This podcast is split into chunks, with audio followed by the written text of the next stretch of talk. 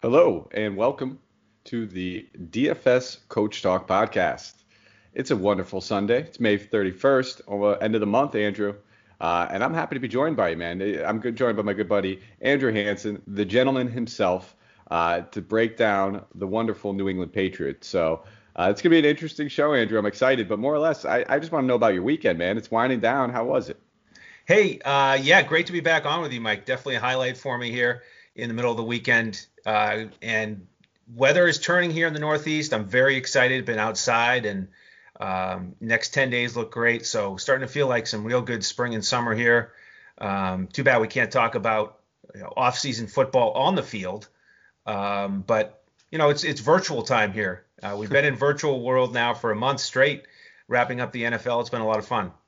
Absolutely, man. And I got I like the Jayhawks in the background. Uh, you know, closet Jayhawks, college hoops fan myself. Can't say too loud. You know, being right knocking down uh, UConn territory right around here, so I can't say too too loud. But uh, always had a soft spot for the Jayhawks. But glad you're here. Uh, love the weather too, man. You're absolutely right. It's been beautiful weather all weekend. I'm, you know, we need it. Uh, we need it. We need it. We need a reason just to kind of get outside, walk around a little bit. But uh, we're both New Englanders, man. So this is, uh, you know, we're sandwiched. We got the the Patriots sandwiched right in between us. You up in there in New Hampshire, me down here in Connecticut. So there's no other other football team because you know we're not we're not touching on the Giants, man. We can't no. we can't do that. No, uh, we've, of course not. I, I think we were both raised with respect early on. uh, to not do that to ourselves. That's right. Uh, but I'm not a Patriot fan, so you are. You are my friend. So I'm going to be grabbing this show by the reins and hosting. I'm going to be throwing a lot towards Andrew's way. Um, you know, there's nothing better than breaking down your hometown team. You probably heard it with Santino talking about the Dolphins. You probably heard it with me talking about the Panthers. You probably heard it with Shane talking about uh, the Lions, and you probably heard it with Coach talking about the Cowboys. So there's there's always a little bit of just uh, a little added nuggets, little extra detail that you get when you're breaking down your own team. So I'm really looking forward to hearing you talk about it. But uh, you know, I mean, we can just jump right into this, man. I mean, we have a, we have a little bit of a, a little bit and a lot to get to because I mean, some of the biggest off-season news are. I guess we could say off-season news or probably biggest NFL news in the past 10 to 15 years has happened during this off-season. So, uh, Mr. Brady. So we're, we're going to have a lot to talk about. I'm just going to give a quick uh, quick take on what they did last season as an offense and defense as a whole, where they kind of fell. So as far as the Patriots offense, uh, they scored 420 points, and that ranked them seventh overall in the league. 5,664 yards ranked them 15th, uh, and they averaged about 5.2 yards per play. Uh, as far as their passing attack, 378 completions, 620 attempts for the Patriots, uh, and Mr. Tom Brady that ranked fifth in the league. He threw for 3,961 yards. Uh, that ranked for eighth. 25 touchdowns, ranked 16th. Uh, nine interceptions, ranked 11th. And then if we talk about on the ground, their rushing attempts, 447 attempts on the ground, that ranked ninth best in the NFL for the ninth most. Uh, 1,703 yards, that's 18th. They had about 17 touchdowns on the ground, ranking 10th, and uh, 3.8 yards per attempt for 25th. So not the best yards per attempt on the ground, but a uh, nice little snapshot of where their offense is. And you could tell, uh, you know, not the most eye-popping numbers, but being one of the best teams in America, you're always going to be in competitive games, competitive shootouts, and that's probably why their offense is always top-notch. Uh, when we talk about their defense, though, Andrew, it was the story of the season. League's best defense year in and year out. A lot of people maybe didn't see it coming right in, but they were the. It, was like a fantasy gold mine, especially in those DFS sites where you had to pick a defense. It was like a lock in. It felt like 20 points, give or take, every single week with the upside of more. So we'll talk about the points. Their defense. So 225 points scored against the Patriots on the season, which is just incredible considering we just said that they scored 420 themselves. That was the number one ranked defense. And the same thing with yards 4,414 yards. That ranked first. Uh, turnovers. They uh, the opposing teams turned the ball over 36 times against the Patriots, second most, which is just absolutely insane. When we think about their passing defense, uh, teams tried to throw against them, but it, you know it wasn't 536 attempts, eighth uh, most throw or least throwing attempts against them. So their passing attack, Gilmore, John, it wasn't the best idea. Um, and then yards against them, 2,886 yards, ranked second. Touchdowns, they only allowed 13 touchdowns in the air. That was the league's best.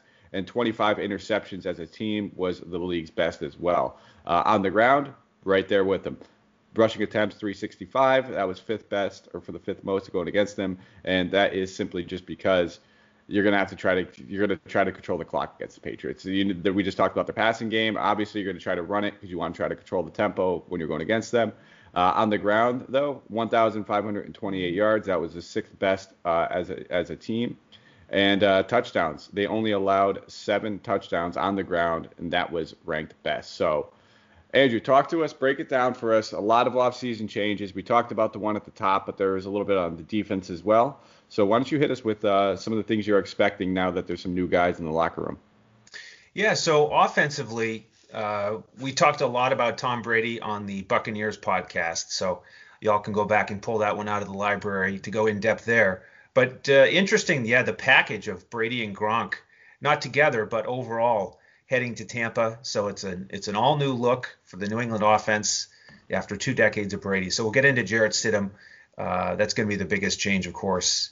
And they also lost some pass catchers, Phillip Dorsett, uh, Josh Gordon, and Ben Watson. So uh, a lot of turnover in the passing game. Rushing game is going to be basically intact. Uh, defensively, man, you you you hit it right there. What an incredible defense overall, number one in the league. That almost 200 point differential, and then I think my favorite stat of the ones you you touched on is they were first in the league in passing touchdowns allowed and first in the league in rushing touchdowns allowed. They just they had no holes, and you know the, I'd say the biggest changes other than Brady is that they've lost Jamie Collins and Kyle Van Noy, two integral uh, pieces of that linebacking corps, they combined for almost 140 tackles, 13 and a half sacks, and six of those 36 uh, turnovers that the, the, defense forced. So, bit of a hole there. Um, but that secondary, which was incredible, is uh, is intact. They extended Patrick Chung for two more years. They re-signed Devin McCourty for two years. They added depth in the secondary with their second round pick Kyle Dugger, the safety. Um, and by the way, he's you know he may not be starting uh, many downs right off the right off the rip, as you like to say, Mike, but he did uh, he take he took six punt returns back to the house last year. Uh, so he could be one more way to contribute to that uh, Patriots defense and special teams on DraftKings being so strong, and they were certainly a target of mine last year. Um, you know, we, have talked about Shane's excellent predictions here on the show. I predicted that the Patriots would start 8-0 last season because of that defense, because of the weak schedule, and I was all over that defense in season long and daily fantasy. And uh, that's going to be the strength of this team again. They're going to they're going to turn to that defense uh, to try to win games and uh, you know outmanage the opponents. So um, overall, you know, I think the key is that they're going to be very stout on defense again, and their their overall success is just going to come down to how Jarrett Stidham performs. Absolutely, and I couldn't think of a better segue into talking about the new starting quarterback uh, for the New England Patriots. So uh, that's the top of it. We're going to jump right into the team breakdown or the player breakdowns for the Patriots now. And right at the top, Mr. Stidham, uh, the new quarterback. He's filling some big shoes. Uh, we've seen over, you know, some other guys attempt to do so when Brady was injured in the past, but he's passing on the torch, man. It's uh, it's it's a new day in New England. Um, I've heard, you know, some. It looks like all the fans, and I'll get your take on this, are backing this kid. Um, they seem to be ready for it. They love him. Uh, they're willing to give him the opportunity, but this is also New England sports, so we could see how fast people could turn on somebody if they fall on their face. But uh, why don't you break it down? Because I know you talked about you've been watching some tape on him. You're excited about him. You think that this is a good situation for him to be in. So, you know, why don't you talk about a little bit of uh, what you're expecting from Stidham, and uh, are he a guy that we're going to be targeting in DFS? You know, he actually could be. We'll, we'll see what his price is, but I went back and watched all of his snaps from the preseason last year, and he was really, really impressive. Um, if, if, you look at the numbers, he ended up with a 68% completion percentage. He played in all four games, uh, always had double digit completion. So he was out there for a bunch of snaps, averaging just below 200 yards per game, which is pretty good in the preseason when you're not playing the full game. And probably most importantly for Bill Belichick, is he had four touchdowns passing and only one interception. And the on the interception, he got hit as he was throwing it. So not one of those just bad decision, bad throws. So uh, you know we we know how important the, the turnover turnover differential is to Bill Belichick, and he's not going to turn the reins over to a second year quarterback unless he can you know handle it a la Tom Brady with that you know terrific uh, touchdown to turnover ratio that he's displayed every year. So uh, that that's the first thing is ball security, making good decisions, and the, the high completion percentage. Um, and and to me, he also looked really comfortable in the pocket. You know, he was effective even under pressure. He even got out and run a little bit. And then the, the touchdowns in the preseason, he, he he showed a nice variety there. He threw uh, you know back shoulder catches to Demaryius Thomas, uh, one towards the left, one towards the right. He had a touchdown where he rolled out to the left and then threw kind of back across his body. Um, and then the final nugget here is I, I want to mention the chemistry he had with Jakobi Meyers. And, you know, he targeted him early and often, and they really clicked in the preseason last year. So when we get to the wide receiver group, uh, we'll we'll probably slot Jakobi Meyers in as one of the potential backups, but uh, that's going to be something to monitor. Um, if anybody gets hurt or when he gets on the field, um, you know they they've shown a real strong connection there. But yeah, again, I, I just think that um, if if something happens, you know, Cam Newton decides he'll take a major pay cut, or you know, a veteran like that becomes available, maybe Bill Belichick would consider it, but I think he's comfortable going into the season with Stidham, and I do think that he'll be the starter day one over Brian Hoyer. Yeah, I'm in. I'm pretty much in the same camp as you on that one too. Uh, he just seems like he's already very familiar with the offense. You know, this is a guy that they were excited about when they drafted him, and they were excited to let him learn behind Brady. And we've seen tons and tons of quarterbacks now that just being in that system behind Brady, you know, find their own success in other places. Uh, not necessarily just Jimmy G going over there to San Fran, but you know even when Cassel was uh, made a home for himself, I think he went 10 and 6 when he kind of took over as a starter there. Uh, found a new home for himself over there in KC not too much later, and then you know played a couple seasons. I think he was in Minnesota for a little while. Kind of bounced around, but plenty of guys have you know that were no names, I guess necessarily, find success when they're playing in the system and learning from Belichick and Brady. So um, I'm excited about the kid. You talked about that turnover ratio, and that's something that he even had when he was playing in college. I mean, uh, a guy that only turned the ball over 13 interceptions over 47 games or 48 games, I believe, 47 games. 37 games? There it is, 37. So it was 13 over 37. So the turnover ratio is pretty good over there in college. Played at some pretty big schools, Baylor, Auburn, had some good competition.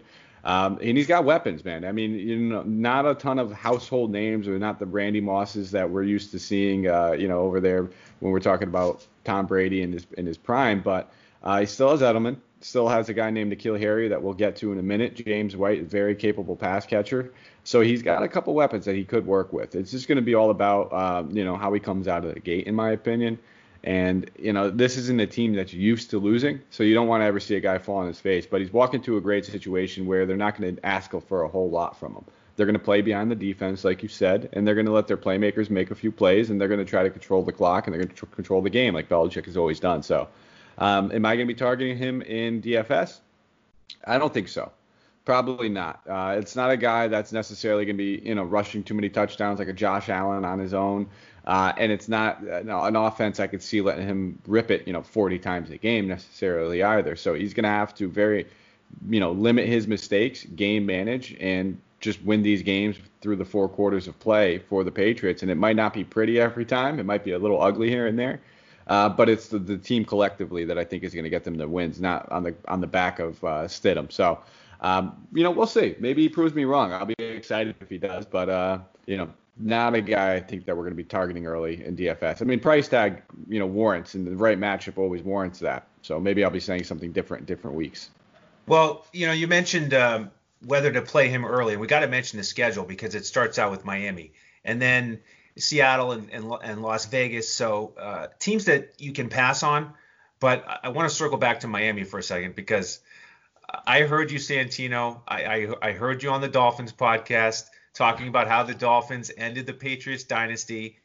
Um, with that win in Week 17, and then Tan- Tannehill knocks him out in the playoffs. And so I, I want to give you props. That was that was a nice little dig there. Uh, I see how you put that together. I like it. Um, but I, I do want to go back to that Miami game, last game of the regular season. One of the craziest plays of the Belichick era. Right before halftime, it's 10 to 10. It's Week 17. Patriots need the win to secure that bye, and they force a three and out. They get the ball back on their 25, 57 seconds left. And the, the play call is something that, you know, I was sitting there watching the game and I just couldn't believe when I saw it. They gave it to Sony Michel. He loses two on just a basic rush up the middle. And then they let, uh, they don't call timeout even though they have three timeouts. Then they hand it off to James White. And he picks up a few yards. They let the clock run out. And we've seen it dozens and dozens of times where the Patriots get it in that two minute drill. They go down and score. Then they get it after half and they score again. And I was just shocked that they didn't uh, basically put the ball in Tom Brady's hands and say, let's go score.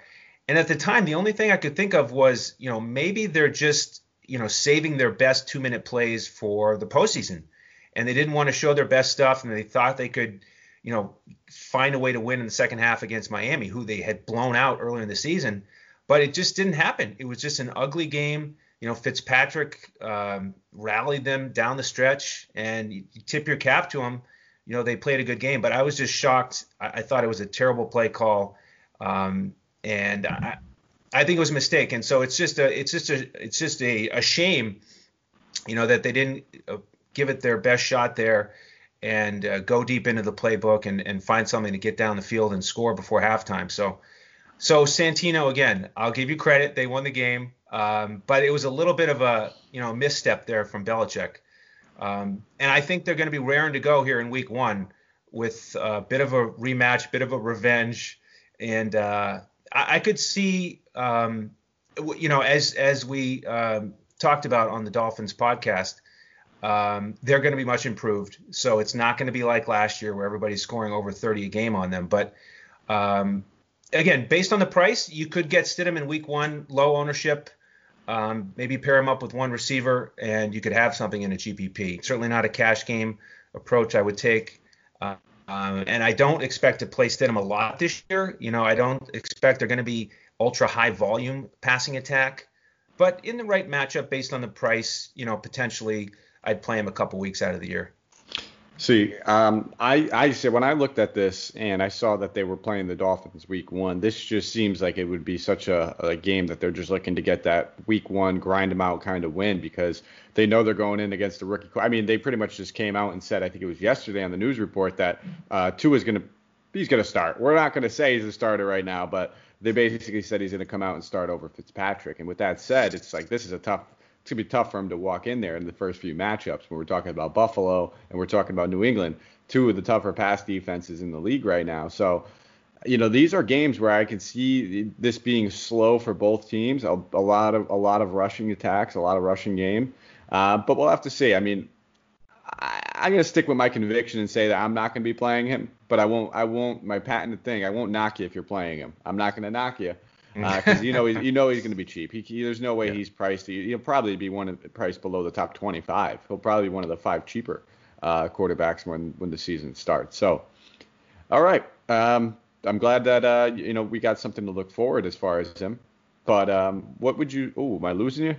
I'm here. All right, cool. What would you say? You know, if if you know all else fails, he uh, he falters, he falls on his face. Maybe you know first few games. What can we expect from Brian Hoyer? If he gets the the job handed to him. You know, really like uh, a game manager who's not quite as athletic. Uh, he's on the downside of his career now at age 34. Career under 60% completion percentage. That's just not going to cut it. Uh, not even a two to one touchdown interception ratio. So really not expecting much out of him uh, if he gets out there. Yeah, and that's basically it. You you know, if if you see Hoyer get in there, that's when I would start feeling a little bit better about some of the weapons that have been comfortable. Because he's a veteran, he knows how to work an offense. He knows to go to the guys that are most familiar with the offense. So we'll get to some of the other weapons as far as Julian Edelman and how they've been and what we're going to expect from them. But that's when I would start giving a little bit of a boost to the guys like the Julian Edelmans. Um, if if Hoyer were to come in there and start slinging, so maybe that's a little bit of a, a foreshadow of what I'm going to say about him when we get there. Uh, but we'll we'll have to wait. We'll have to wait. I'm not gonna you know let the let everything out of the bag early. But we have All two right. prominent running backs to talk about. Two guys that are going to be very involved in this system, used in different, completely different ways. Uh, but I don't even know who should who like we start with because normally you'd start with the lead back, but I guess these guys are both lead backs in their own rights. But we'll start with Sony Michel. Uh, you know, because he's the guy that's most likely going to have the rock in his hand uh, majority of the time in between the tackles. So uh, why don't you talk to us um, a little bit about Sony Michel? Um, I mean, we could sit here, we can give his numbers, uh, you know, really quickly um, as far as you know what he did last season, uh, second year, 247 attempts, 912 yards, seven touchdowns, only averaged 3.7 yards per attempt. Wasn't really involved in the receiving game. We'll get to that. 12 receptions for 94 yards, no touchdowns, 4.7 yards per target. Had a 1,006 total yards from scrimmage. Uh, fumbled the ball twice as well. But uh, a guy that they they wanted. I mean, let's be real. When they drafted him, they went out of their way. They wanted him early. Uh, this was going to be their guy for the future. They were really excited about him. But he's also a guy that comes with a little bit of risk. Uh, he's been dinged up a little bit throughout his career. He's dealt with knee injuries uh, knee surgeries um, throughout his career, back to college and even high school. So, are you excited about Sony Michel this season? Uh, mean, with no with no Tom Brady in the in the back. No, I'm not. And I wasn't really excited about him last year either. Um, like you mentioned, he's not a big part of the passing game. James White is the master in that department. So he really is that first and second down back between the tackles. Give us four yards per carry. Be there for touchdowns when we need you. You know, but but his production was down a little bit last year. His efficiency was down in year two, and he only hit value in two out of 16 weeks. And the, the thing I want to say about the Patriots backfield in general is that you really have to look at the game plan and try to predict what is Bill Belichick going to do in a given week because he like I think more than any other coach is so game game plan specific and he will go and try to exploit any opportunity he can find and he'll go go back to it repeatedly repeatedly. And so I want to get into that with these running backs. And so Michel uh, I'll give you the example for him.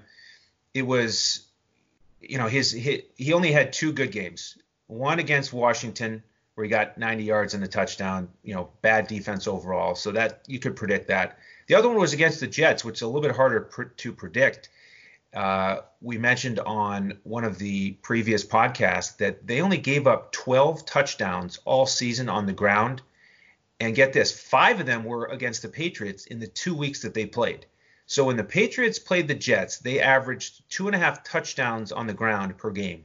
When everybody else played the Jets, they only averaged half a touchdown per game. So the, the game plan there was get it inside the five, and then we're going to run it in. They just decided instead of passing it, uh, you know, the, the weakness we see is we think we can score on short yardage. And so that's what they did. They had five rushing rushing touchdowns of five yards or less against the Jets. And so he had three in one game and that was the that was the week that he crushed value. But other than those two games, he's just one of these guys that you know gets you 14 or 15 carries, doesn't get you 100 yards, no receptions. And so I'm not going to play him unless it's you know a very specific situation where against a, a weak rushing defense. Um, but even then, you've got the, the problem of Rex Burkhead, who gets some carries as well. So uh, I I don't like to target him. Uh, James White, I prefer much more often uh, than Sony Michel. Yeah, and I think that's just uh, soup to nuts what it comes down to. It's you know if you had to pick one of these guys, who would you feel more confident in getting you to 15 to 16 fantasy points? It's going to be James White all day, regardless of whether it's a PPR format or not. Um, I just feel I because you know he's going to get a couple carries mixed in there for him, regardless. You, you know, at the end of the day, Michel's going to finish with probably you know 75 to 25 carry work. Yeah. Um, but those four, five, six carries that White sees is only the cherry on top, considering he's going to catch six to eight balls most likely as well. Um, whereas, you know, Michel, if he doesn't get in the end zone, he's not going to get that receiving work. It's pretty much a lost day for him if he's not finding pay dirt. Uh, really tough for him to make up for that fantasy value. I mean, he's not going to be necessarily one of the most high-priced guys on the board, uh, but you know, you really when you're look, playing any running back, you're really banking on either having a ton of yards from scrimmage or getting into the end zone. Bottom line, you're not you're not paying up for a guy or paying any guy playing any guy if you don't think he's going to score. Um, you know, as far as his workload, I think they're going to rely on him heavily. Uh, I think they need to. I think that you know to sit there and make Stidham try to throw 600 passes during his real first season is not going to be an option for them. They're not going to be able to do something like that. I think that they're going to have to rely on both of these running backs. But um, I touched on it earlier. I'm also very worried about his health. He's a guy that's been dinged up throughout his career, and I think the Patriots are going to be very cognizant of that. Um, we're gonna we're gonna get to another running back where I'm not going to spend a lot of time on him, but I think that he definitely definitely is going to be a name to worth monitoring because anytime with the Patriots that we think that there is a running back surprise, surprise, they got some guy they took in the seventh round six years ago that no one knows about, and he's going to be a stud. So uh, that's generally how I've always looked at that group. So, um, but we'll just transition. That's that's kind of our take on Michel. Proceed with caution. Injuries are really going to be a factor. If it's a game where maybe the Jets or somewhere where we know that they're going to game script a heavy rush offense, um, and you think that they can get in the pay dirt, that's when you want to target them. But um, there's probably going to be about three or maybe four of those situations throughout the year that we could really look forward to. But James White, man, do you expect the production to take a step back at all, knowing that you know Dave he was he was Brady's safety valve, and one thing I wanted to note is that he became that safety valve once another safety valve retired. So James White has always been very involved in the passing game, but he really, really came onto the scene as that safety valve. We'll talk about his 67 rushing attempts for 263 yards, one touchdown. Uh, but the passing game, 95 targets, 72 receptions, 645 yards, and five touchdowns. So heavily evolved into the passing game, a guy that we can, you know, pretty much expect to continue that eh, with the rookie quarterback. You look at your tight end and you look at your running back. Are you expecting north or south of those 95 targets again? Well, unfortunately, I'm predicting south of that. And that, that's hard for me to say because James White's probably one of my top five all time favorite fantasy players. Uh, I, I just love him from a PPR standpoint. Again, you know, Belichick will go to him early and often in certain matchups, and if you can predict that, then he'll spike for you. And he's always low priced. I mean, he he never got higher than he didn't even get to 6K last year on DraftKings. He was always in that 5K range, and he only hit value twice, but they were monsters. And again, they were games that you could predict. One was against Baltimore. We know they had an awesome rush defense, so that's the week that you fade Sony Michel. You go with James White. You, you, you, know it's their only chance to get production out of the backfield is to throw it to James White. So that was one of the weeks. The other week was against Houston. We know that they're bad against uh, ball carriers catching balls out of the backfield. Sure enough, he had eight catches for 98 yards and two scores and he spiked it for 37.7 fantasy points. So I'm going to continue to look for opportunities like that with James White. But the problem is, like you mentioned, he doesn't have, you know, that six years of chemistry with his quarterback because Tom Brady is gone. Uh, so I, I, don't think he'll be able to be as effective with Stidham. You know, last year in the 15 games that he played, he averaged about four and a half catches per game. I'm going to say that goes down by one or so. So he's more like a three and a half catches per game. You know, uh, somewhere in that 55 to 60 catches on the season, which is uh, you know a, a, bit of a step backwards. But I, I, just don't think we can expect quite as much out of him with Stidham. Yeah, and I and I don't I don't disagree with that. I mean, I still think he's going to be very involved. If I had to pick between him or Edelman taking more of a backseat or getting less volume, I would probably lean more towards Edelman seeing less volume and uh, just knowing, if anything, uh, Belichick's a smart guy. They're gonna they're gonna design just so many screens for him. They're the easy seven yard gains that they could always get out of James White, like you know, death taxes seven yard screen for James White, get the first down. Um, I think that's going to be the way that we see him. He's still going to be very involved in the passing game. Not going to be playing him on FanDuel. He's going to be a DK specific guy for me for that PPR because you know, like, listen, we just talked about it. Same thing that Michel doesn't find dirt. It's tough. Uh, if if White doesn't find pay and a non PPR site, you're still probably not hitting value. I mean, in the PPR, we could see him get those eight, nine catches for 80 yards. Then we're talking, okay, you, but you said it. He only hit value twice last season, and there were big games when they did it, and there were games that we scripted out and were able to do it. So that's the way I'm going to approach this season as well. It's going to be on DK and the game scripts where we know that they're going to be passing the ball from behind and those tough matchups. Um, that's pretty much it. you know, we don't need to get too too uh, invested into them anywhere else as far as that. And if you're looking at those season long league guys, if you're one of those types of, types of guys, um, I still want them. I don't know about you. I'm still interested. I think that you know that name and that price tag might be driven up a little bit. I think a lot of other people might be uh, over investing, just you know realizing that you know rookie quarterback is going to throw to the tight end. Wait, they don't have a tight end really anymore. They're going to throw to the running back. So proceed with caution. One other guy I want to mention, we'll talk about Burkhead real quick. Um, simply a handcuff. I mean, nothing more than that. And I don't even think he's the best handcuff because I wanted to talk about Damien Harris a little bit more. So redshirted pretty much last season out of Alabama, second year. This is the guy that just pops off the page for me when I talk about a Patriots running back. Where if we're talking about this week 16, he might be the guy that ended up leading the team in rushing yards. It wouldn't shock me. That's just how the Patriots have worked. Michel hasn't been able to stay healthy over the past few seasons. Uh, you know, knees always going to be an issue, and if that crops up, I think he's the next man up uh, over Burkhead. I think that's what we slowly kind of see that transition. Because I mean, Burkhead hasn't been able to stay too healthy throughout his career either. So I'm just saying, I'm not, I'm not saying you know go out there and draft him everywhere and get him in best ball and do all that. I'm just saying he's worth keeping an eye on. He's worth you know maybe just keep him on your watch list early on, whatever it may be. Uh, but Damien Harris might eventually be a household name in New England. Yeah, nice call there.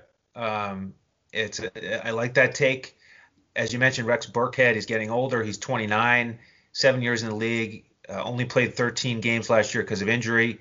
And uh, kind of funny, he had the best yards per carry out of this group at 4.6. But I think that's because you, you know they brought him in when he was a fre- when he was fresh. They used him in spurts. And again, just because of his price, he actually paid off value more than these other guys. He hit value four out of 13 weeks. But uh, again, very very hard to predict only a GPP flyer in a very unique setting. Uh, but yeah, I don't I don't really plan to play him. Yeah, no, you're not going to find me playing. I mean, Burkhead, it, it, he's like the chalk that everyone loves to eat if Michel's sitting out. It's one of those, but it's again, the Patriots, they're so dicey when it comes to their backfield and the way that they maneuver and shift these guys, the way that they can play, sometimes even three of them on the field at the same exact time.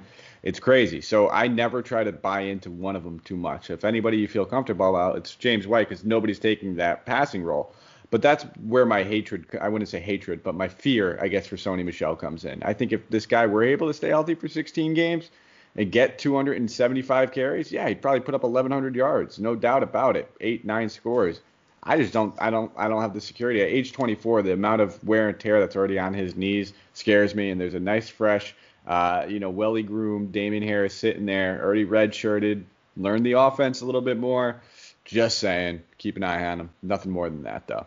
Uh, we'll move on to the receivers now, Andrew. We got, you know, a, a pretty fresh receiving corps, I guess we could say, with the 30, uh, 33 year old Julian Edelman. Actually, I think he's turning 34 this season. Uh, but nonetheless, he was still able to get it done with Mr. Brady last season. Had 153 targets, 100 receptions, 1,117 yards, 11.2 yards per reception for six touchdowns, and a catch rate or catch percentage of 65.4. So, uh, you know, those are the numbers. I kind of already gave my quick take on them. I'm expecting those targets to drastically come down, and it's not necessarily just because Mr. Brady's gone, but I mean, when we talk about Brady, Gronk, Edelman, this is the trio, the three musketeers, the three guys that were always best friends, where you know that their lockers were right next to each other. You know that these guys were going out and partying with each other, and you know that their wives probably hung out as well. So when in doubt, he looked towards Edelman's way.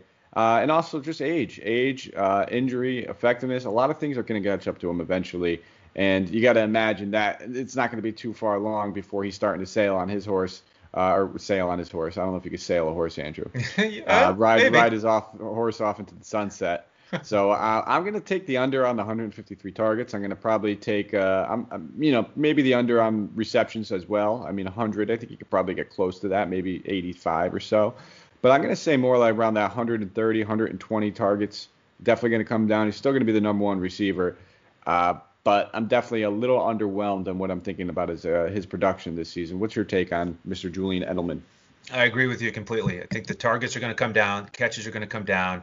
I think he actually just turned 34, 10 years now, uh, a lot of miles on that body, um, you know, running over the middle and, um, you know, basically sacrificing his body for those catches. And he had that nice 100 number last year, nice round number. Uh, I agree, more like 85 probably this year. And, you know, for a guy that plays so hard and is so fearless with his body, you know, to, to play 16 games and be out there for 87% of the snaps I think it's safe to predict that's not going to happen again. Um, so I, although he will be the number one receiver, I agree with you again on that. Uh, I don't plan to play him as much this year as as I did last year. And um, you know, one other thing is just with that size, you know, he's he's a little bit harder target to hit. And Brady, the, the greatest of all time, he made it look easy with that pinpoint accuracy and that incredible chemistry that they built. But you know he doesn't have that yet with Stidham.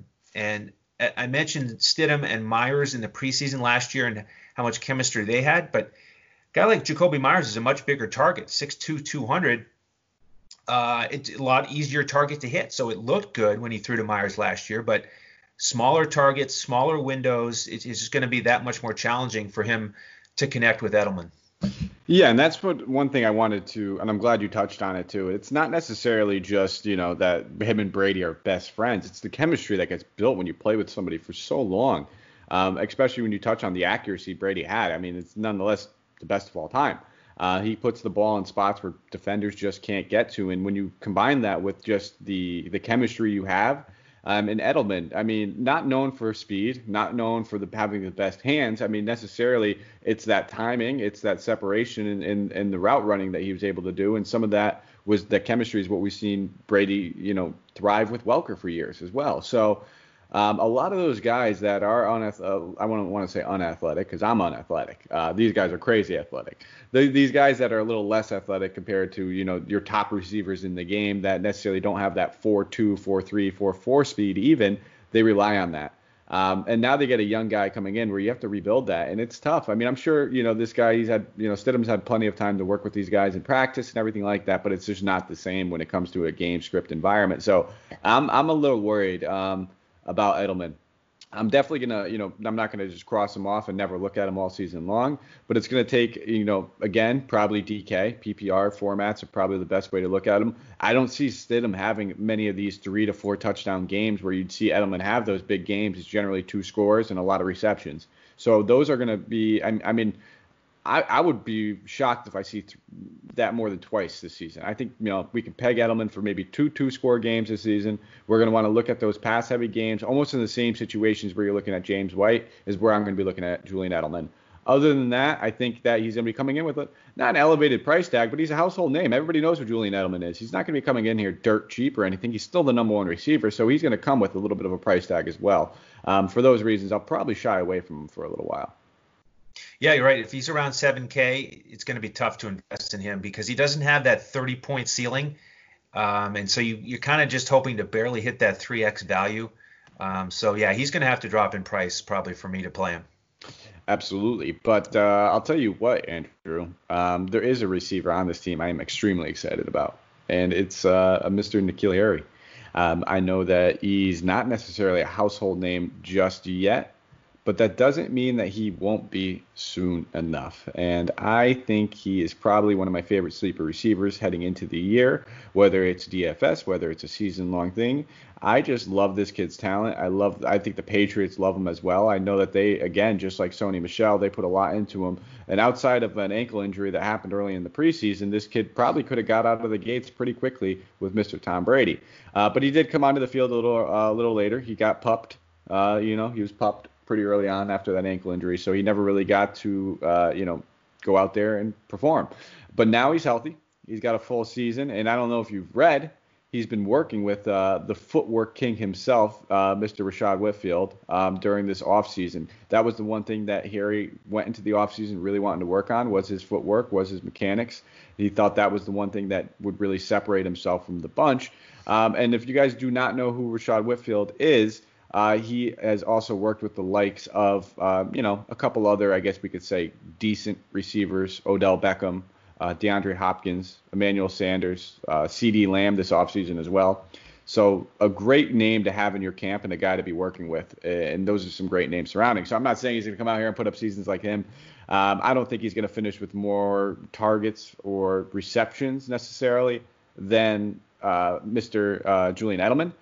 But uh, Andrew, I'm going. I'm willing to go on a limb and say that he will pay off his value way more than Julian Edelman for DFS. I'm not going to say how many times, but I would say if, if we're talking about big games, I could see a few big games coming from N'Keal Harry. He's a big playmaker. He's a guy that is going to eventually be taking this number one role by the horns as soon as Edelman is done, or if anything, uh, knock on wood, were to happen to him. Never want to wish injuries on him. I think this kid's going to be a stud.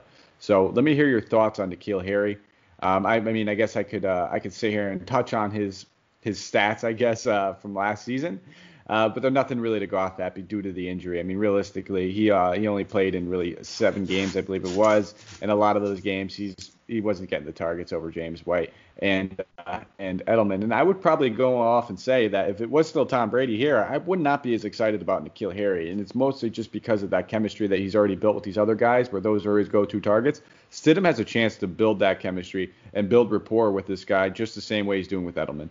Um, in his mind, yes, he knows that a lot of these plays that Edelman's the go-to guy on them, but he has that chance to build the chemistry. Only had about 24 targets last season, 12 catches, 105 yards, 8.8 yards per receptions, two touchdowns though in his 12 catches, which is pretty impressive. Um, neither one of those were very long. His longest catch was only 18 yards uh, and a 50% catch rate, which that definitely is going to need some improvement. But he was a young rookie who was dealing with ankle injuries early on, so I'm going to chalk the catch rate and throw it out the window. I don't think that's something that we can really uh, take for granted or take with any seriousness. But what's your expectations for Mr. N'Keal Harry? Yeah, great call. I also am, I'm excited about him. Last year, I was really excited about him. Thought it was a really good pick, and then you're right, just derailed by injury. Such a shame not to be out there on the field. And then he gets back there, and it's sort of it's sort of a mess with all those guys like you know Phillip Dorsett still hanging around taking targets, and so he just never got much volume down the stretch. You know, it was basically like four targets a week. Best game was only two catches for 15 yards and a score. He did get seven targets in week 17, but you know just not many reps. And I, I do think he's going to be much more productive this year. You mentioned the offseason training, so let's get him in there healthy uh, let's get him out there for the majority of the snaps. And uh, again, I agree. Not as many catches or targets as Edelman, but very likely to hit uh, hit value more often than Edelman based on his lower price. Absolutely, and I would I would even be shocked, um, you know, at the year's end and this is probably going to come back to bite me, and I know I'm going to end up. There's going to be like a little loop of this video playing uh, a year from now. If N'Keal Harry's right around that seven, eight hundred yard mark with six or seven touchdowns, Edelman's probably at that 900 to a thousand yard mark with seven or eight touchdowns. I don't think he's going to be that far behind him. I think reception wise, Edelman's probably going to have 30 more receptions than him, but this guy's going to be their big play threat. He's going to make a lot of plays for them. Um, he's one of their probably better red zone targets as well. So I think the touchdowns might be there for him, other than those you know quick slants and those backdoor catches for Edelman that have been designed. But those were Mr. Brady throwing them. This is going to be a different game, and this might be the N'Keal Harry show coming up. Maybe not this season. I think I always call these breakouts a little bit too early. He's going to be a guy that I think is going to be a household name next season that we're going to be really excited about. Yeah, he's a guy he'll he'll go up and catch balls on the outside uh, he's physical enough to to beat people in those 50-50 balls. So I agree. He gives you that nice dimension of not having to go over the middle, dink and dunk. You can hit home runs with this guy, and he can, you know, he's got great hands and physicality to be able to score on the outside. Absolutely. So we'll keep it moving though, because there's another receiver who's just as good, just as athletic. He's more game ready, I guess we could say now, and it, it cost the Patriots a little bit of a pretty penny last season. So uh, that's uh, Mr. Mohamed Sanu, also known to have one of the best arms in the NFL. Andrew, I don't know if you knew that. Uh, that's why I wanted to bring it up. Did you know that this guy is a cannon? No, I think I missed that. Oh yeah, Sanu could throw. Sanu could throw. Um, he's got, I think, I don't want to even try to guess it, but it was over 60. Uh, he's got an arm. He's he, he, well over 60. Um, I could say that for certainty. Well, that, so, there could be a rivalry in the locker room there because we know Edelman used to be a quarterback. He's thrown some big passes for the Patriots. So maybe Sanu's going to be angling to take that backup, you know, quarterback role on the field from Edelman. Listen, I wouldn't. I wouldn't even uh, rule out starter. No, uh, I'm not. Gonna, I'm not going to say that. But uh, I mean, this is he's he's he's 30 years old at this point. Um, you know, I wouldn't expect anything as far as lighting the world on fire. But he's probably one of the best receivers you can have in your locker room and not have crazy expectations for, I guess you could say. Uh, he's always managed to get it done throughout his career. We saw that he was always kind of Matt Ryan's, you know, number two guy next to uh, Julio Jones, and even you know dating back to when they're, they're making that transition out of the Roddy White um, into like the, the the new Julio Jones number one role, and then we're gonna have Sanu as our second. It was because Sanu was that good. He's got the speed, he's got the hands, he's got some of the best hands in the league, in my opinion. Um, but what are you expecting from Sanu now? He's going to probably primarily play for them uh, you know, on the outside, I believe. Um, I don't think, you know, I don't know if he's going to be in the slot. What's your opinion on that? Is he going to, you know, Edelman's pretty much got that slot job locked up, in my opinion. So it most likely be Sanu and Harry on the outside. But um, are you expecting a better year than N'Keal Harry from Sanu, or do you expect Sanu to take a backseat to Harry slightly? That's a great question. Um, yeah, I think you'll see Sanu move around a little bit. You'll see him some in the slot, but a, a lot on the outside. Um, I th- I think Harry is, you know, he'll be more of a big play guy. So I think uh, he'll end up being more useful than Sanu as long as he can stay healthy. Um, you know, Sanu is he was like a, another one of these guys where, you know, short sample, um, but they did game plan for him one week. You know, against Baltimore, he caught 10 balls for 81 and a score. So he gave you 24 fantasy points that week, but uh, every other game for the Patriots last year, he his max was three receptions, and he was always under 10 fantasy points on DraftKings. So he's just he's just more of a you know shorter yards per catch type guy, um, more of a dink and dunk than Harry. Uh, so I, I think Harry will be more productive overall. Yeah, and that's I just love the upside in Harry. I think I, I think I know what to expect from Sanu at this stage in his career. We'll definitely see some big games here and there. Uh, but as far as lighting the world on fire, that's that's a little bit over and done with as far as him as a talent. He's just getting up there in age a little bit, and uh, just move over. There's a new shiny toy that's coming in there. So Mr. N'Keal Harry. Um, I mean, we could keep we'll keep going. We'll touch on these guys slightly. Uh, they brought in Marquise Lee over there from Jacksonville, very talented receiver. Uh, just I, I, believe he came out of USC, if I'm not mistaken. Correct. But he was just never able to keep healthy, never able to stay healthy. Knee injuries uh, left and right while he was down there, and then. Uh, last season was actually starting to look like he was going to get on the field, but then they had some other guys come on to the scene and just kind of snub out his fire, Mr. DJ Chark, um, now the new number one over there. So uh, Lee has a home here, and the, we've seen the Patriots do this in the past. Uh, take somebody's shiny first round or second round receiver that just didn't pan out. We'll give them a shot over here and see what they can do for us. Um, but generally, it doesn't work out too great for them. I, I think we've seen that with Dorsett, um, kind of happened over there. So, um, you know, what are you expecting from Marquise Lee? Is he merely just going to be a depth guy, or do you think he finds himself on the field for some packages? Yeah, I think he's more of a depth guy.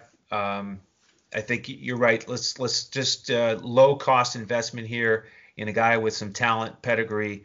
Um, just couldn't get on the field last year, so I, I think it's a nice depth play.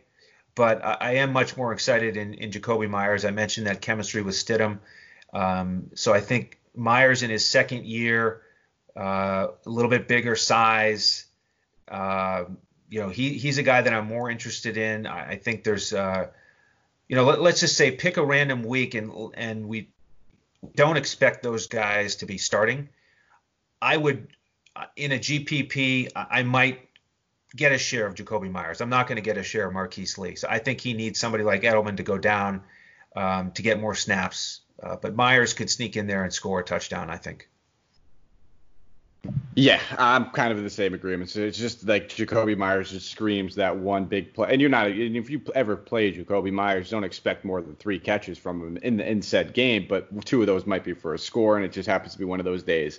So I'm with you. I'm, I'm probably not going to stay. Even if somebody goes down, I don't think Marquise Lee is a guy that I'd run to the waiver wires and pick up. Like I said, I've already hyped up N'Keal Harry enough where if something were to happen to Edelman, man, it would just be the N'Keal Harry, James White show until the uh, until the sun could come up. I would love those guys left and right, and that's kind of where I would expect to see Stidham lean on is his two number one targets. So keep that in mind. As much as we talk about these receivers, James White is primarily pretty much a receiver, not a running back. Um, he's going to get some time in the slot as well.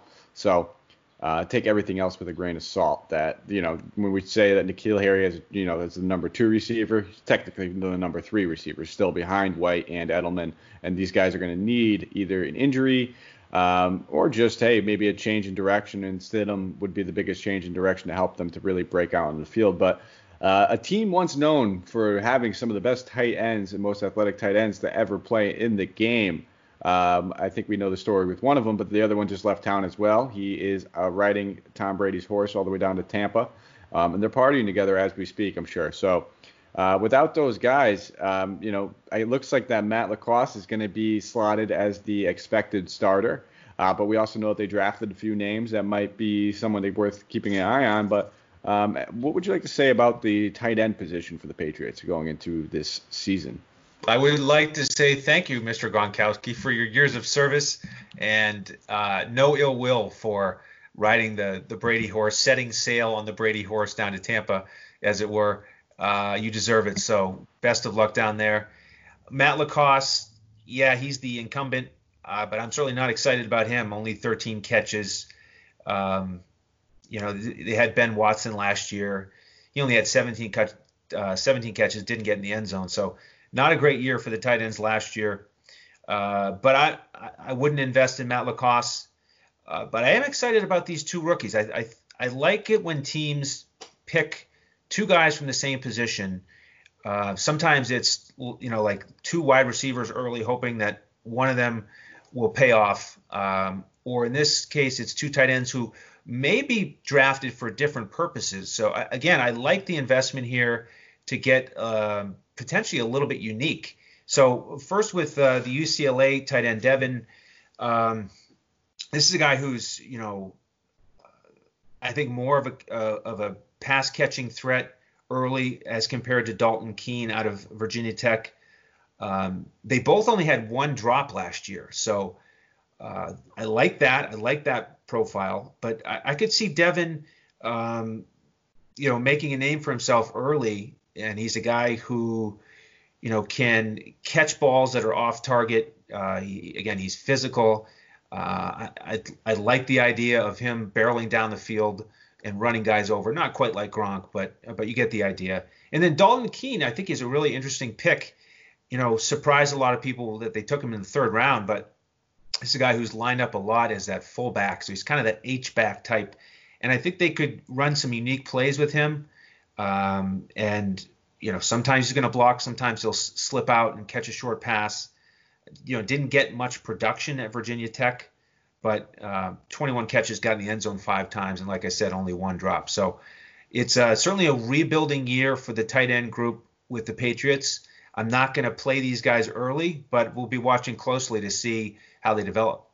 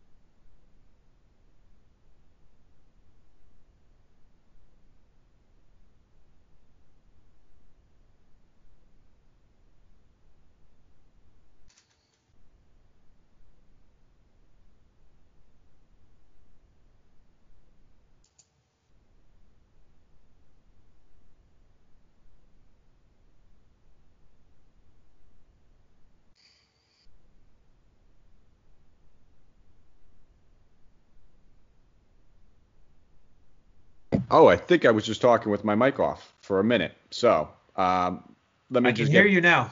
All right, that is perfect. So yes, I was talking with my mic off, like a genius I am. So uh, yeah, no, I, my sentiments are the same exact thing as far as the tight ends. I apologize for that brief uh, dead air that you guys just had to deal with. You guys just got to look at mine and Andrew's beautiful faces for a moment. Uh, but no, I, I same sentiments. I think that it's just this seems like one of those Belichick situations. We're gonna get two tight ends. They'll probably take another one uh, next season. Um, hoping that they could eventually get back to that tight end sets, the two tight end sets they used to do. They really went away from it last season just because they just didn't have, you know, Belichick's smart. He knows how to utilize his weapons. He knows that he's not going to be able to just throw any tight ends in there and they can do what Gronkowski did. It's not going to happen. It's a once in a lifetime kind of player that you see. And once you get one of those guys, you utilize him, kind of what he does with James White. He found his role and he's going to make sure that he just succeeds in it. I don't see either one of these guys kind of stepping in. I don't think Matt LaCosse is a guy that I'm going to ever play. Um, I think he's probably a guy that you'll see on the field for the most amount of shares of snaps as far as the tight ends go. But there's just too many mouths to feed where none of these guys are going to get a lot of work. So um, we'll keep it moving to the defense. Um, you know, league's best defense last season, best defense in DFS, most uh, owned defense in DFS. We can probably imagine that they'll probably be the highest priced one coming into the season this year again. Uh, are they going to be worth it though, Andrew? Are you going to be playing them as your as your best defense? Are you going to be paying that price tag? Definitely. You know, I might play the defense more than any other player on this team over the course of the season. Again, depending on the matchups, but they were just so dominant. And as we mentioned, they lost Collins and Van Noy, but they still have that ultra successful secondary.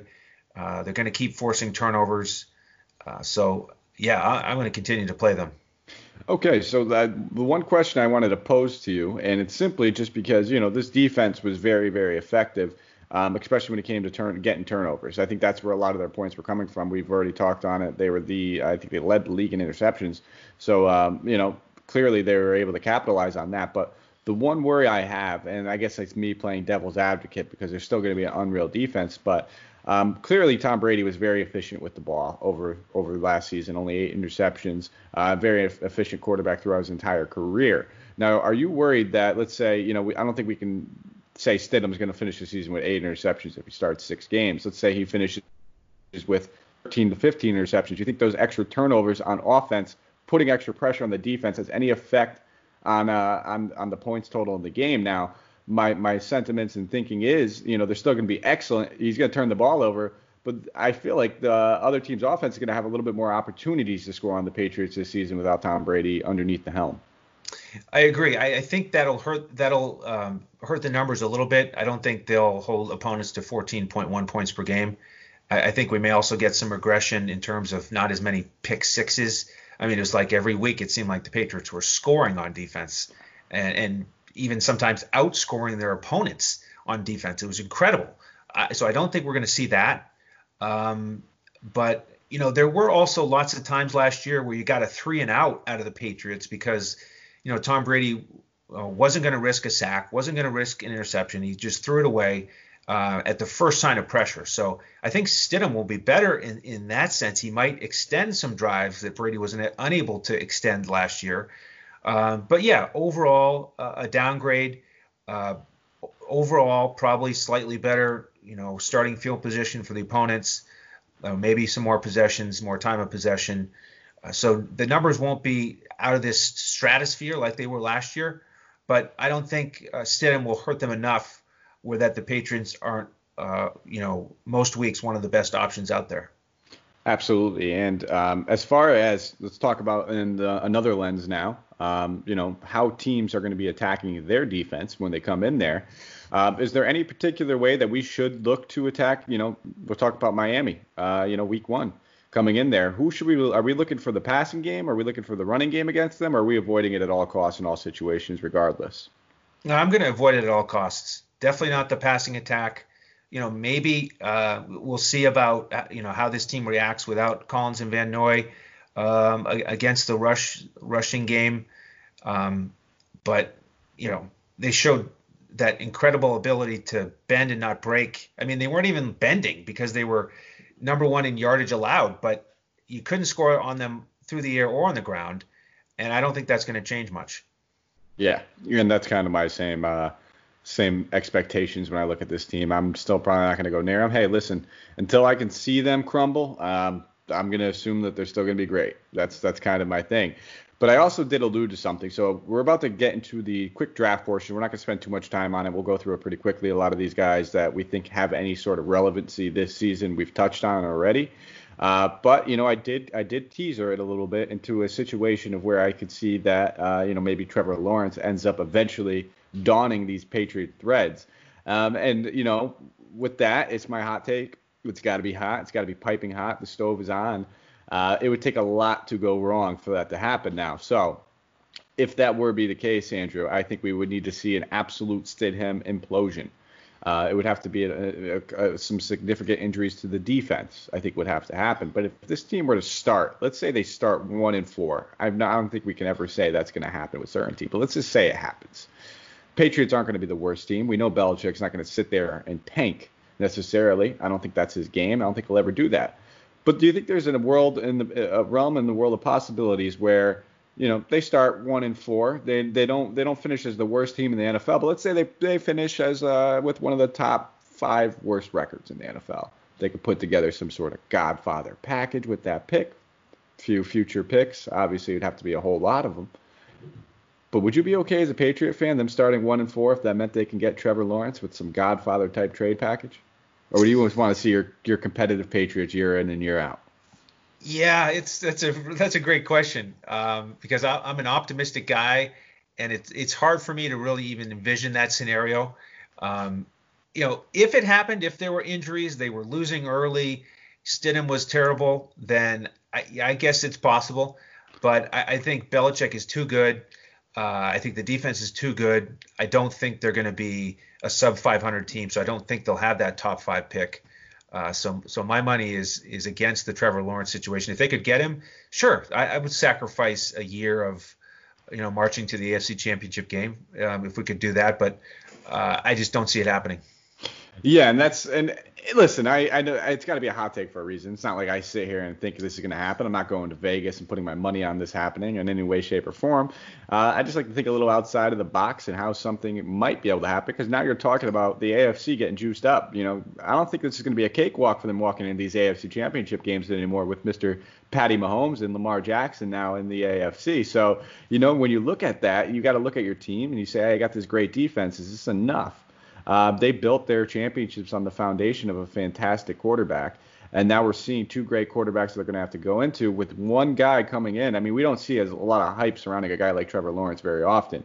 Uh, you know, Joe Burrows came out as a consensus number one pick, but he wasn't a guy that was going to be one of these world-changing quarterbacks. I don't think anybody. I think the last guy that we can safely say was hyped up as much as Trevor Lawrence was probably Mr. Andrew Luck. So uh, you know, we, we don't see the Patriots really bending over backwards trying to get Cam Newton or convince Andrew Luck to come out of retirement. That was some skepticism, some some tinfoil hat answers that we were getting early on, and uh, you know, it may be for a reason. It may be that they, uh, you know, may listen. We'll give the Stidham guy a shot and see what he has. If it doesn't work, we'll try. Maybe get a little trouble. I, would like to think that. I would love to see that, just because I think that would just be unreal for every Patriot fan, and I'm not one. I hate them. Uh, but uh, you know, I love I love to see greatness is what I love to see, and if they can keep that dynasty going at the helm of a guy like that, would be insane. So I'd like to think, and I just wanted to get that out there to hear myself talk a little bit. But let's talk about the draft a little bit, my man, and we'll get out of here. Uh, not a whole lot to break down as far as they did have plenty of picks, but we talked about it. Not a lot of uh, you know world-changing picks as far as their team. A lot of these positions are just going to be depth positions. So you talked about Kyle Dugger. Uh, safety, second round pick, 37th overall. He seems like a guy that could find himself in some special team packages on kickoffs. Um, I don't know if he'll return. You touched on it. He did have a lot of returns, so maybe he finds himself there as well. Um, may even find himself here and there injury wise in the nickel, um, but I don't think he's going to really be starting outside of special teams. Anything else you'd like to kind of say on him before we keep going? No, well said. All right, perfect. Josh, now let me bear with me. Is it Oosh or Uche? Because I want to say it's Uche because it reminds me of Bobby Boucher, and that makes me happy. Let's go with it because I'm not sure. I'm going to say Uche then. Josh Uche, edge rusher out of Michigan, uh, second round pick, 60th overall. Again, uh, he's not going to be starting. He's simply going to be a depth guy. We already know who is on uh, the edge for them with uh, with Guy and with Simon. So I don't I don't see him sniffing the field. I don't even see him uh, you know playing anything outside of special teams. Might be a guy that they groom. They like the intangibles, uh, but he seems like he's a real real work in project sort of player. So not going to be sniffing the field, but they love the athleticism and they love what could be. Uh, the another edge rusher back to back, round three, 87th. So only 27 picks later, they went with Anfernee Jennings out of Alabama. Uh, to be honest, Andrew, I don't know too much about Jennings, surprisingly, because he's an Alabama guy. You know that they that Crimson Tide, the defense is always elite every single year, in uh, year in and year out. So you got to imagine that you know a guy that flew under the radar a little bit on that defense that they liked But uh, do you know much about him? No, just my understanding is the profile is he's more of a run uh, defender. That's his talent. And so again, that's what we talked about. You know, potential weakness with their other linebacker losses. So um, again, I like this idea of you know back-to-back edge rusher, linebacker, um, just to build up the defense. But yeah, this is mostly about depth, uh, in, in my opinion. Absolutely. So we'll keep it going. We already talked about both of these tight ends a little bit. Um, again, not expecting too too much from them, but again, there's not much standing in their way either. So it wouldn't shock me if they find a role, uh, or you know, halfway through or early on. But again, I'm not expecting much from them if they do get said role because there's just too many mouths to feed in this receiving game right now. Uh, then then round five, pick 159 overall. They took a kicker, uh, Justin Rohrwasser out of Marshall. Not a household name. Uh, we already know that they've had Mr. Gostkowski for quite some time, kicking it through the uprights. But I believe uh, they're in contract negotiations with him still, if I'm not mistaken. And maybe, maybe you can shed some light on that and help me out a little bit. Yeah, no, I think they've released him and they've moved on. They signed okay. Rohrwasser to the four-year deal, so he's the kicker of the future and hopefully number three in that line of uh, Vinatieri to Gostkowski, and they're hoping this guy will be there for the next decade.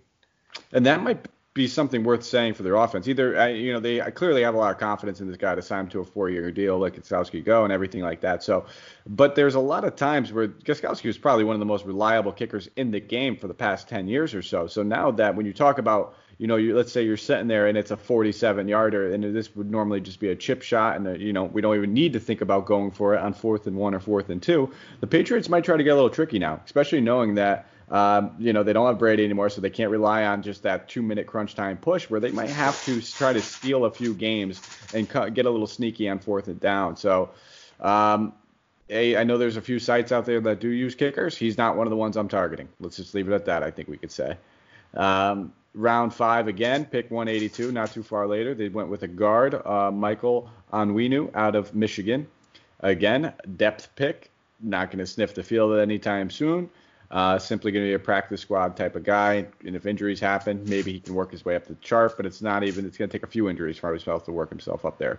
Uh, went with another offensive tackle after that, Justin Herron out of Wake Forest, round six, pick 195 overall man, it sounds boring, but we're just gonna. I think we should just maybe just go down the line after these next few guys and just say, hey, listen, they're all depth. They're all gonna be playing practice squad, and it's gonna take at least two to three injuries for them to sniff the field. It's not even like there's one man in front of these guys. It's it's several several players in front of all, all of them.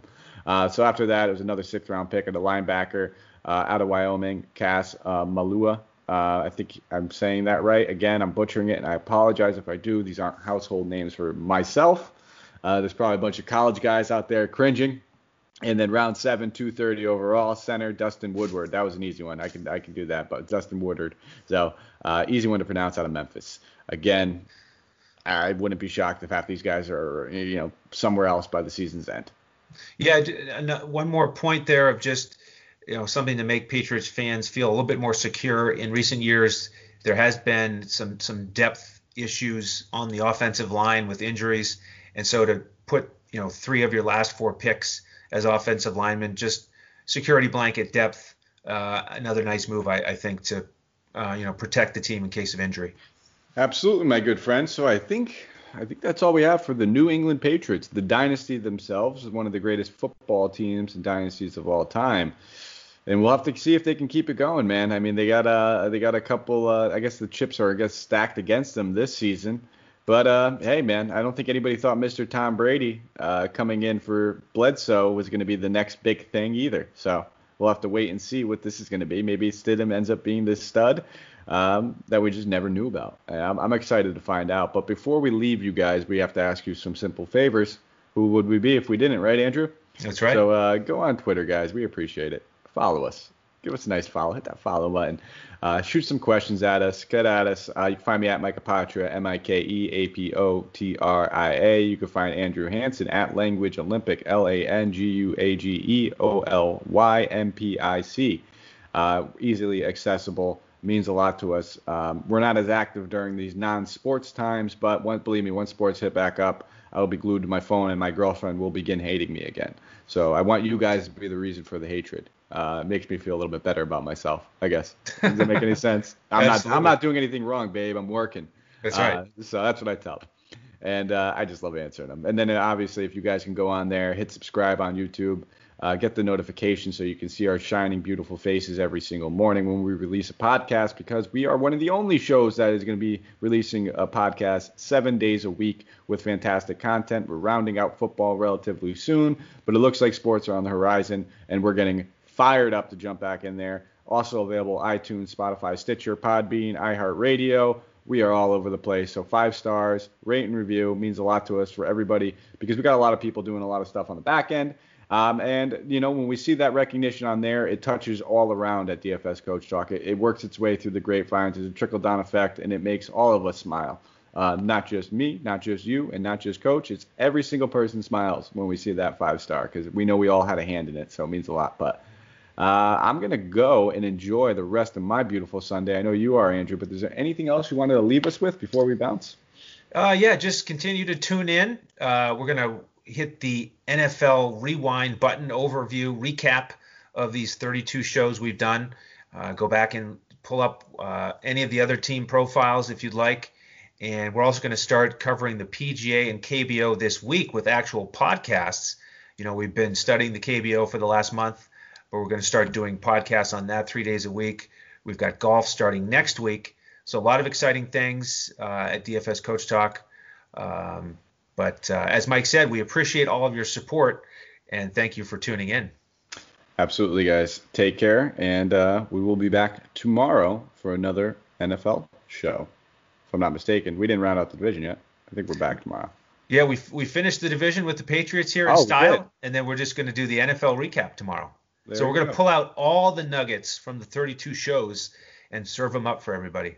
Lots of nuggets. Have some sweet and sour sauce ready, fellas. Uh, you will enjoy them. So uh, that's all we have for you guys. Thank you for listening. From me and Andrew, uh, take care, guys. Enjoy the rest of your Sunday afternoons.